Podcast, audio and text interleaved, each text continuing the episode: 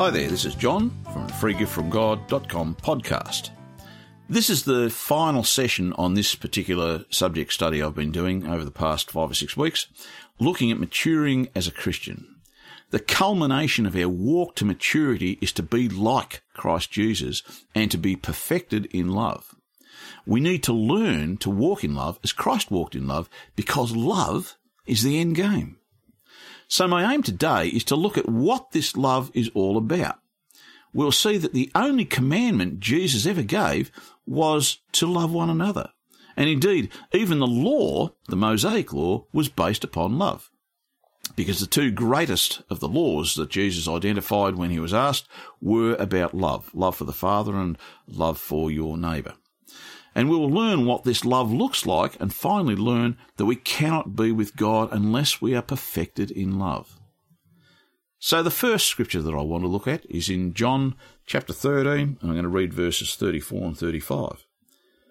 A new commandment I give to you, that you love one another even as I have loved you, that you also love one another. By this all men will know that you are my disciples, if you have love for one another. So this was the only commandment that Jesus ever gave to his disciples. He instructed his disciples to love one another. This is what they need to do. He says, A new commandment I give to you, that you love one another. That's the commandment. We are being called to love one another, to love our brethren, to love the Lord and to love our brothers and sisters. Even as Jesus loved us, we also should love one another. And by this, it's through love, by this, all men will know that you are my disciples if you have love for one another. This is how we are separated from the rest of mankind. This is how we are seen to be different because we love, because we exhibit and we show the love of Jesus Christ in our lives. So let's have a quick look now and see what this love is all about. And for that, I'm going over into 1 Corinthians chapter 13. I'm going to read the whole chapter here. If I speak in the tongues of men and of angels but have not love, I am a noisy gong or a clanging cymbal. And if I have prophetic powers and understand all mysteries and all knowledge, and if I have all faith so as to remove mountains but have not love, I am nothing.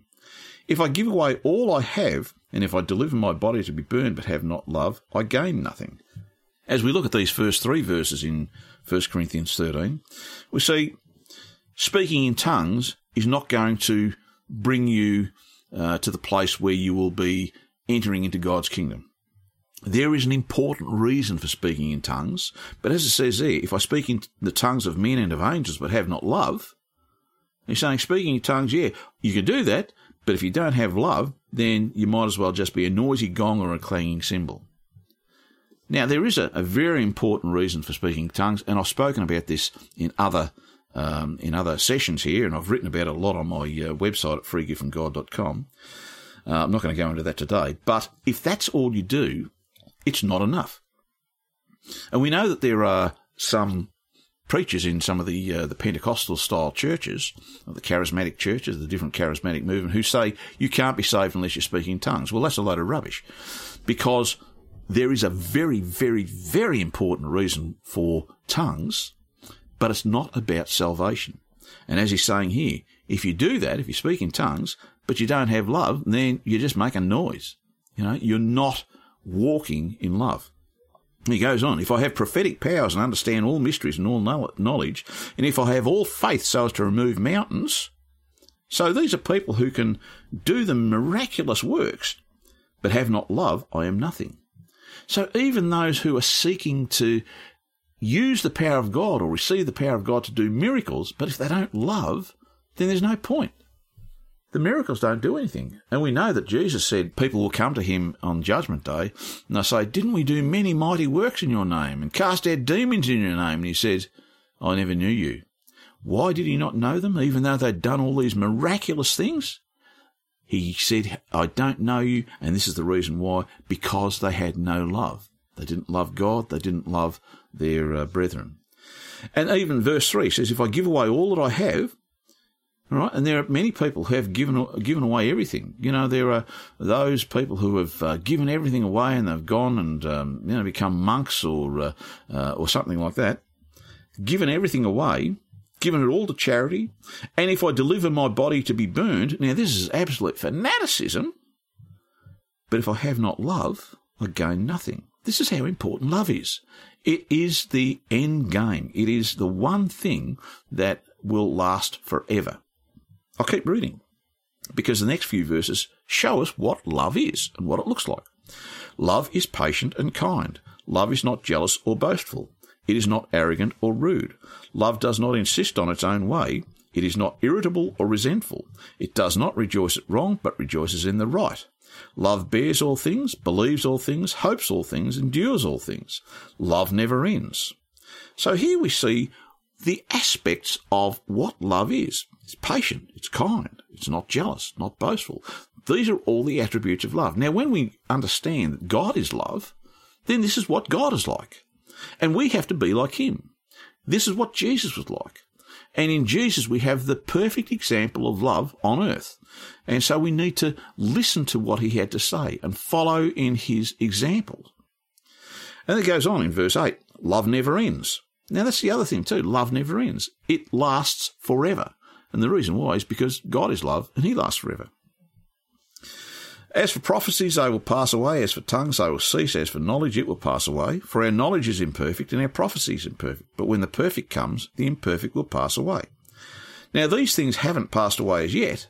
We know that because people still speak in tongues. People still receive and give prophecies.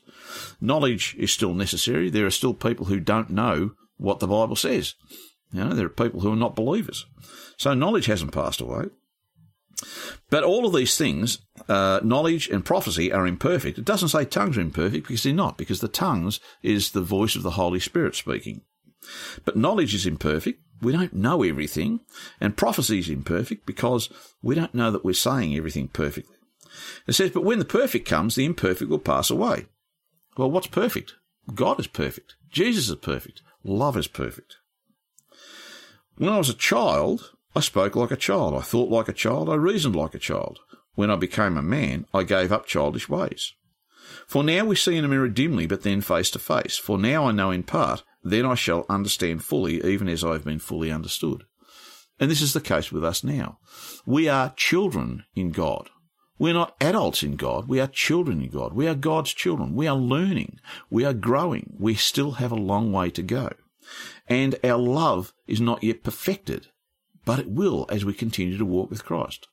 It will grow as we continue to look to what he had to say, as we continue to do what Jesus told us to do, and we learn his examples and we, we act in his examples. And the final verse there, verse 13 of 1 Corinthians 13.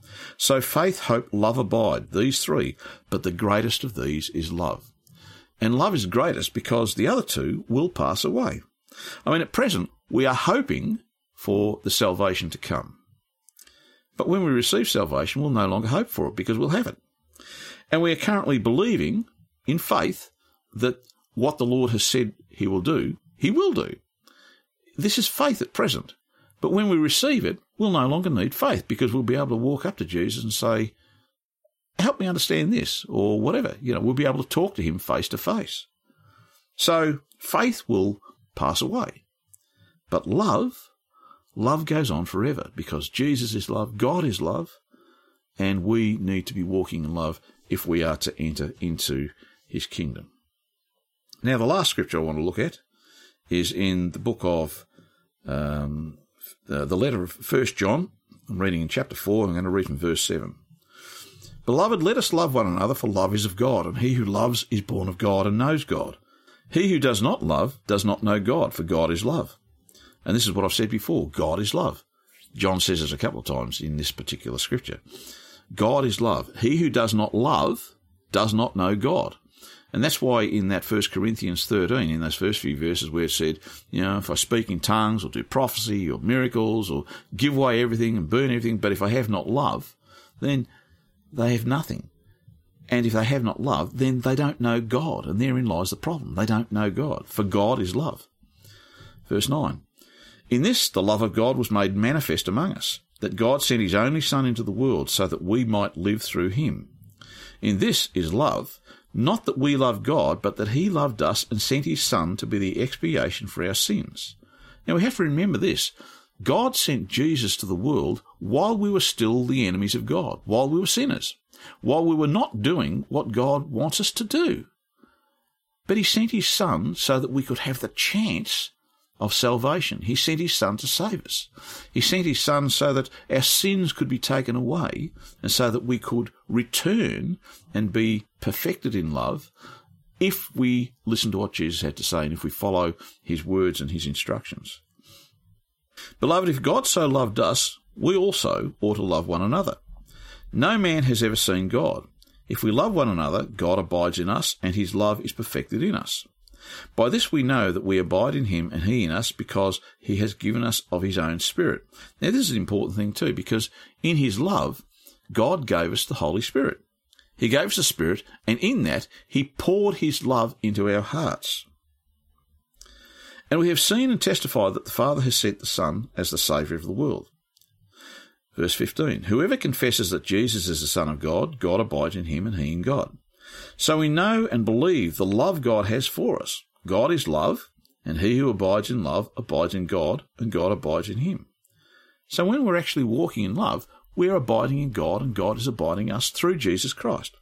His love is being perfected in us. His love is coming into us, and we are being perfected in love. And it says that in verse 17 In this is love perfected with us, that we may have confidence for the day of judgment, because as he is, so are we in this world. Now, what he's saying there is, on the day of judgment, everyone will stand before the judgment seat of God. But if we are walking in love, then we are walking in love just as he is walking in love, which is why he says, because as he is, so are we, only we're in this world. He is walking in love, and so are we walking in love in this world when we have this love perfected in us. Verse 18 There is no fear in love, but perfect love casts out fear, for fear has to do with punishment, and he who fears is not perfected in love. And this is an important thing too, because if you're afraid, if you're scared of things, then you're not perfected in love. If you're afraid of what God might say or do to you, then you haven't yet learned to love as God loved us and as Jesus loved us. So when we continue to walk and we learn the ways of love and we learn the ways of the Lord, then our fear is driven out because of love. Verse 19, we love because he first loved us. And that's an important thing. He loved us first. He sent his son so that we could have this chance. It was because of God's great love for us that he sent his son. And Jesus loved us too, so that we could have the chance of actually um, receiving salvation. Verse 20, if anyone says, I love God and hates his brother, he's a liar. For he does not, for he who does not love his brother, whom he has seen, cannot love God, whom he has not seen. And there is another thing. If there is any hate in you for anyone, doesn't matter who it is, someone's wronged you in the past and you still hate them, well, you're not loving as God loved. We need to learn to put away hate, to put aside. And that's why Jesus said, pray for your enemies. Pray for those who harmed you. Pray for those who are doing wrong to you. Pray that hopefully they will see the light and they will come to the Lord. And that's why he says, if anyone says, I love God and hates his brother, he's a liar. Well, he's a liar because you can't love God and hate your brother. For he who does not love his brother whom he has seen cannot love God whom he has not seen. And this commandment we have from him, that he who loves God should love his brother also. And that's why I said uh, earlier that the whole of the Old Testament law is based on love also. It's based on those two uh, key commandments. The one that says, You shall love the Lord your God uh, with all your heart, mind, and strength, and you shall love your neighbour as yourself, which Jesus pointed out when he was asked by a Pharisee what were the two greatest commandments, or what was the greatest commandment in the law. And the greatest commandment is love. And that's why when Jesus gave a new commandment, the commandment he gave was also love. He says, A new commandment I give to you that you love one another even as I have loved you. So consider now how you can grow in love and have the love of God manifested in your life. The aspects of love seen in 1 Corinthians 13 describe how we ought to act and behave towards one another. And test yourself to see whether you are truly walking in love with no hatred, no envy, or no anything else that would separate you from God. So, as a prayer point, ask the Lord now to build you up in love. Ask Him to break down your human weaknesses and your passions and replace them with His love so that you can walk as Jesus walked, so that as He is, so are you in this world. So, in closing, that's it for this session, and this now concludes this series that I've been doing on growing into maturity in Jesus Christ. There is a lot more that could be said about this, and I hope that this is a taste and you will go away and you will search for yourselves. I'll be starting a new study in the next session, so until next time, this is John from the freegiftfromgod.com podcast signing off, hoping you have a great week ahead and keeping your mind and your thoughts centered on Jesus Christ. God bless.